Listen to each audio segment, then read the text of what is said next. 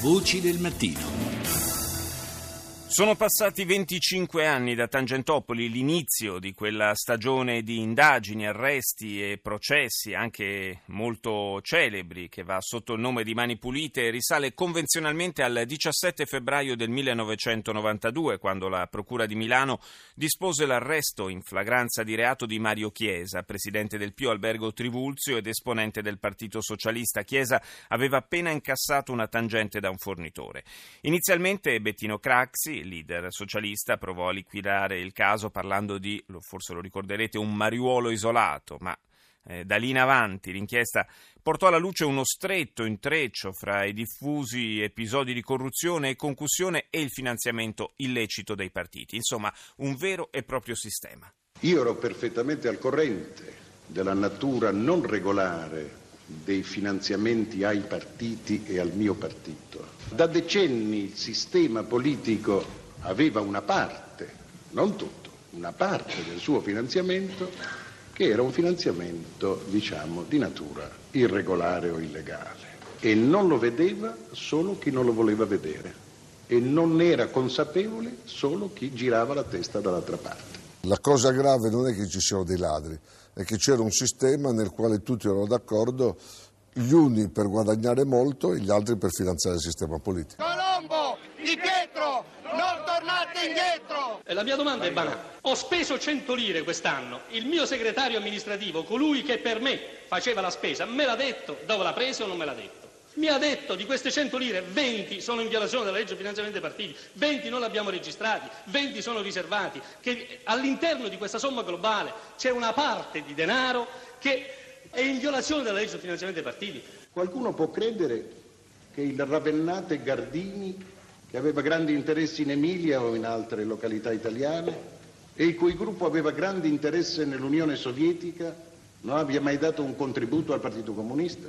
Sarebbe come credere che il Presidente della Camera, onorevole Giorgio Napolitano, che è stato per molti anni Ministro degli Esteri del Partito Comunista e aveva rapporti con tutte le nomenclature comuniste dall'est a partire da quella sovietica, non si fosse mai accorto del grande traffico che avveniva sotto di lui tra i vari rappresentanti amministratori del Partito Comunista e i paesi dell'est. Non se n'è mai accorto. Signori, buongiorno, edizione straordinaria del nostro giornale per informarvi di un drammatico fatto avvenuto poco fa. Raul Gardini, ex presidente della Ferruzzi, si è suicidato questa mattina nella sua abitazione di Milano sparandosi un colpo di pistola. Abbiamo riascoltato le voci di Francesco Cossiga, Bettino Craxi, dell'allora pubblico ministero Antonio Di Pietro e l'annuncio del suicidio di Raul Gardini, l'imprenditore della scalata Montedison e della successiva nascita di Enimont.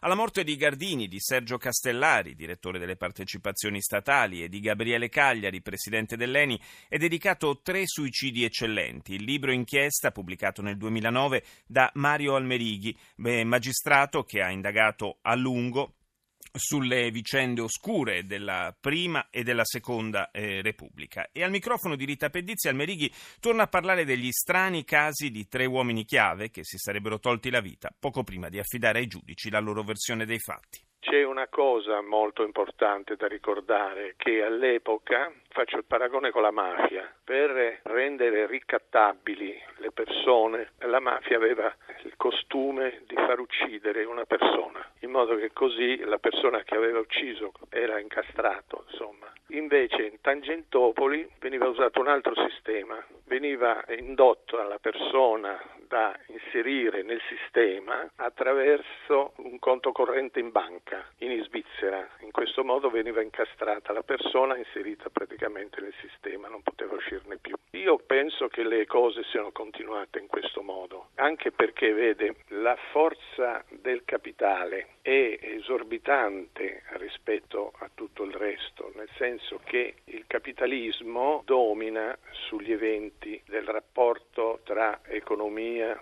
e delinquenza. Chi entra in questo sistema tangentizio è in pratica vittima della forza del capitale sulla politica. Questo io ci tengo a dirlo, che è il fenomeno che non è cambiato per niente. La forza del capitalismo, adesso addirittura globale, nei confronti della delinquenza. Quindi il capitalismo domina su tutto? Io sono convinto di sì. Lei alla vicenda Tangentopoli ha dedicato un libro, Il suicidio di Castellari, Cagliari e Gardini, Sì. morti tutti e tre poche ore prima di andare ad affidare le loro versioni alla magistratura. Sì, c'è questa coincidenza incredibile che poco prima di essere interrogati dalla magistratura sono stati suicidati, diciamo. I suicidi, mi scusi, ma mi viene da sorridere ancora oggi quando sento parlare di suicidi di Cagliari, Castellari e Gardini, perché siamo al limite del ridicolo nel parlare di suicidi di queste tre persone. Allora, per quanto riguarda Castellari, nel corpo di Castellari sono state trovate delle echimosi sotto gli occhi ed un ematoma dietro la testa, quindi si capisce perfettamente che gli hanno sbattuto la testa e lo hanno ucciso sbattendogli la testa per terra. Per quanto riguarda Cagliari, gli hanno messo intorno un sacco di plastica, hanno trovato il cadavere di Cagliari avvolto in questo telo di nylon, soffocato, ancora gonfio, quindi lei può immaginare come abbia fatto uno a suicidarsi mettendosi intorno al collo un, sacco di plastica, pare anche questa una cosa ridicola. Anche lui, tra l'altro, aveva delle chimosi nella testa, eccetera. Per quanto riguarda Gardini, poi raggiungiamo proprio il ridicolo, perché Gardini in pratica si sarebbe ucciso con una pistola che gli hanno trovato a fianco al cadavere, però lei consideri che in questa pistola non sono state trovate impronte digitali, quindi è un po' ridicolo pensare che si sia sparato e poi abbia cancellato le sue impronte dalla pistola. Per cui io sono convintissimo, non convinto, convintissimo e lo dimostro nel libro che riproduce la vicenda processuale, che i tre non si siano suicidati ma siano stati uccisi. Purtroppo la magistratura ha fatto flop, forse erano troppo presi dalle vicende di Tangentopoli, non lo so, io non ho giustificazioni, però le indagini sulle morti di queste tre persone sono state veramente, assolutamente insufficienti e posso dirlo vergognose, veramente. Qualcuno temeva che potessero dire qualcosa? Ma sicuramente lei ha colto il segno, cioè è, è, proprio così, perché c'è questa coincidenza per tutti e tre che sono stati uccisi, io mi esprimo così perché ne sono convinto, poche ore prima di presentarsi al pubblico ministero, quindi voglio dire sono stati stroncati proprio nel momento in cui potevano rivelare delle verità molto molto scomode al sistema e purtroppo nel sistema ci metto pure pezzi della magistratura, me lo faccia dire, perché il modo come la magistratura si è comportata in questi processi di omicidio è stato veramente insufficiente, non mi faccia dire altro. Saluto il professor Rocco Sciarrone, docente di sociologia della criminalità organizzata all'Università di Torino. Buongiorno professore. In questi giorni, in queste ore, la domanda che rimbalza un po' ovunque sul web, sulle pagine dei quotidiani italiani è, eh, pensando ai 25 anni trascorsi dall'inizio di Tangentopoli, che cosa è rimasto e soprattutto che cosa ci ha insegnato, se ci ha insegnato qualche cosa, quella, quella grande stagione. Lei che cosa ne pensa? Ma io sulla base delle ricerche che, che, ho coordinato, che si concentrano soprattutto sulla corruzione politica, eh, Tangentopoli ha segnato sicuramente uno spartiacque, tanto è vero che nella, nella storia recente del nostro paese si parla di passaggio dalla prima alla seconda repubblica. Eh, gli esiti però in termini di effetti concreti per quanto riguarda... Pronto? Eh, sì.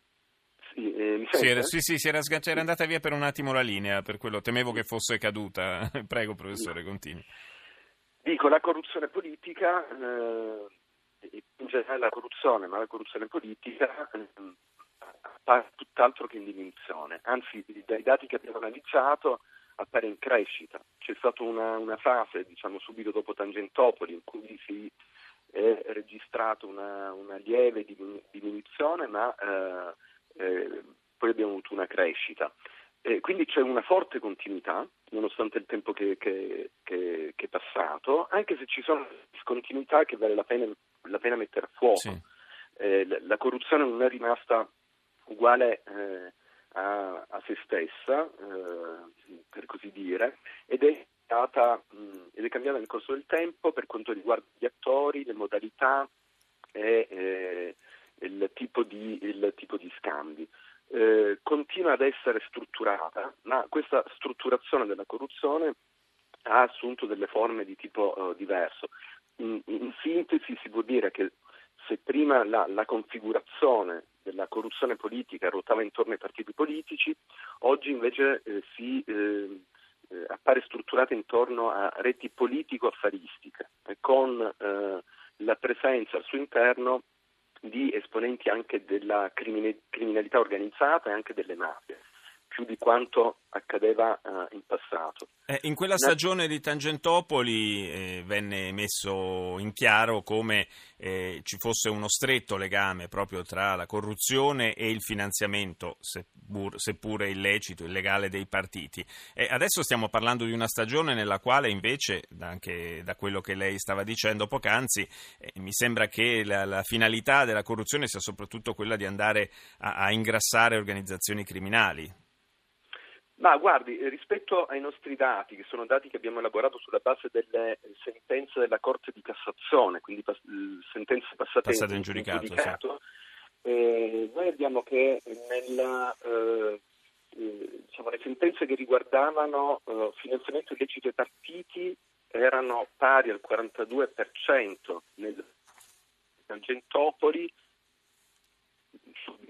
eh, professore, non la sentiamo più. Provi a spostarsi leggermente perché non la, non la sentiamo più. Prego, che sulla base dei nostri dati, sì, sentite, sì adesso, adesso il finanziamento illecito ai partiti era pari al 42% nella fase, diciamo, eh, intorno a Tangentopoli sì. ed è sceso adesso al 7%. Mm. E mh, al tempo stesso l'arricchimento diciamo, privato, chiamiamolo così per ehm, eh, capirci, eh, era pari nella fase precedente a Tangentopoli al 35% e oggi supera il 60%. In questo, eh, in questo momento eh, naturalmente bisogna tenere conto della trasformazione dei partiti politici, ma mh, del, del, fatto, come, come, diceva lei, che eh, eh, c'è una presenza anche di eh, associazioni criminali e in molti casi anche di vere e proprie organizzazioni criminali criminali di tipo, uh, di tipo mafioso. E... Quindi in qualche caso possiamo dire anche che forse la politica più che in passato si è messa a disposizione anche a livello locale delle organizzazioni criminali. Guardi, sì, con una battuta si può dire, eh, potrei dire che la politica prima era un po' una, una, sorta di motore della corruzione, oggi la politica non viene meno, ha un ruolo importante negli scavi corruttivi, ma è, è, per cui dire una politica eh, non, non, la sentiamo, non, la sentiamo, più, non la sentiamo ah. più, professore, la sentiamo veramente molto molto male. Eh, mi dispiace, adesso? Sì, adesso, adesso, sì, se può concludere in pochi secondi il ragionamento che stava facendo. Sì, dicevo che prima la politica era ehm, sì, il motore, della, eh... motore della corruzione, oggi la politica è al servizio diciamo, di reti corruttive eh, che sono stabili e radicati in eh, tessuti illeciti diciamo, più ampi eh, in cui ci sono attori politici. Prego, prego. Altri, eh, ad altri attori, eh, imprenditori, liberi professionisti e eh, attori, eh, attori criminali e anche una corruzione più dispersa verso i livelli diciamo decentrati di governo. Più bassi, infatti quindi... parlavo non a caso di amministratori locali. Grazie al professor Rocco Sciarrone, linea al GR1. A lunedì.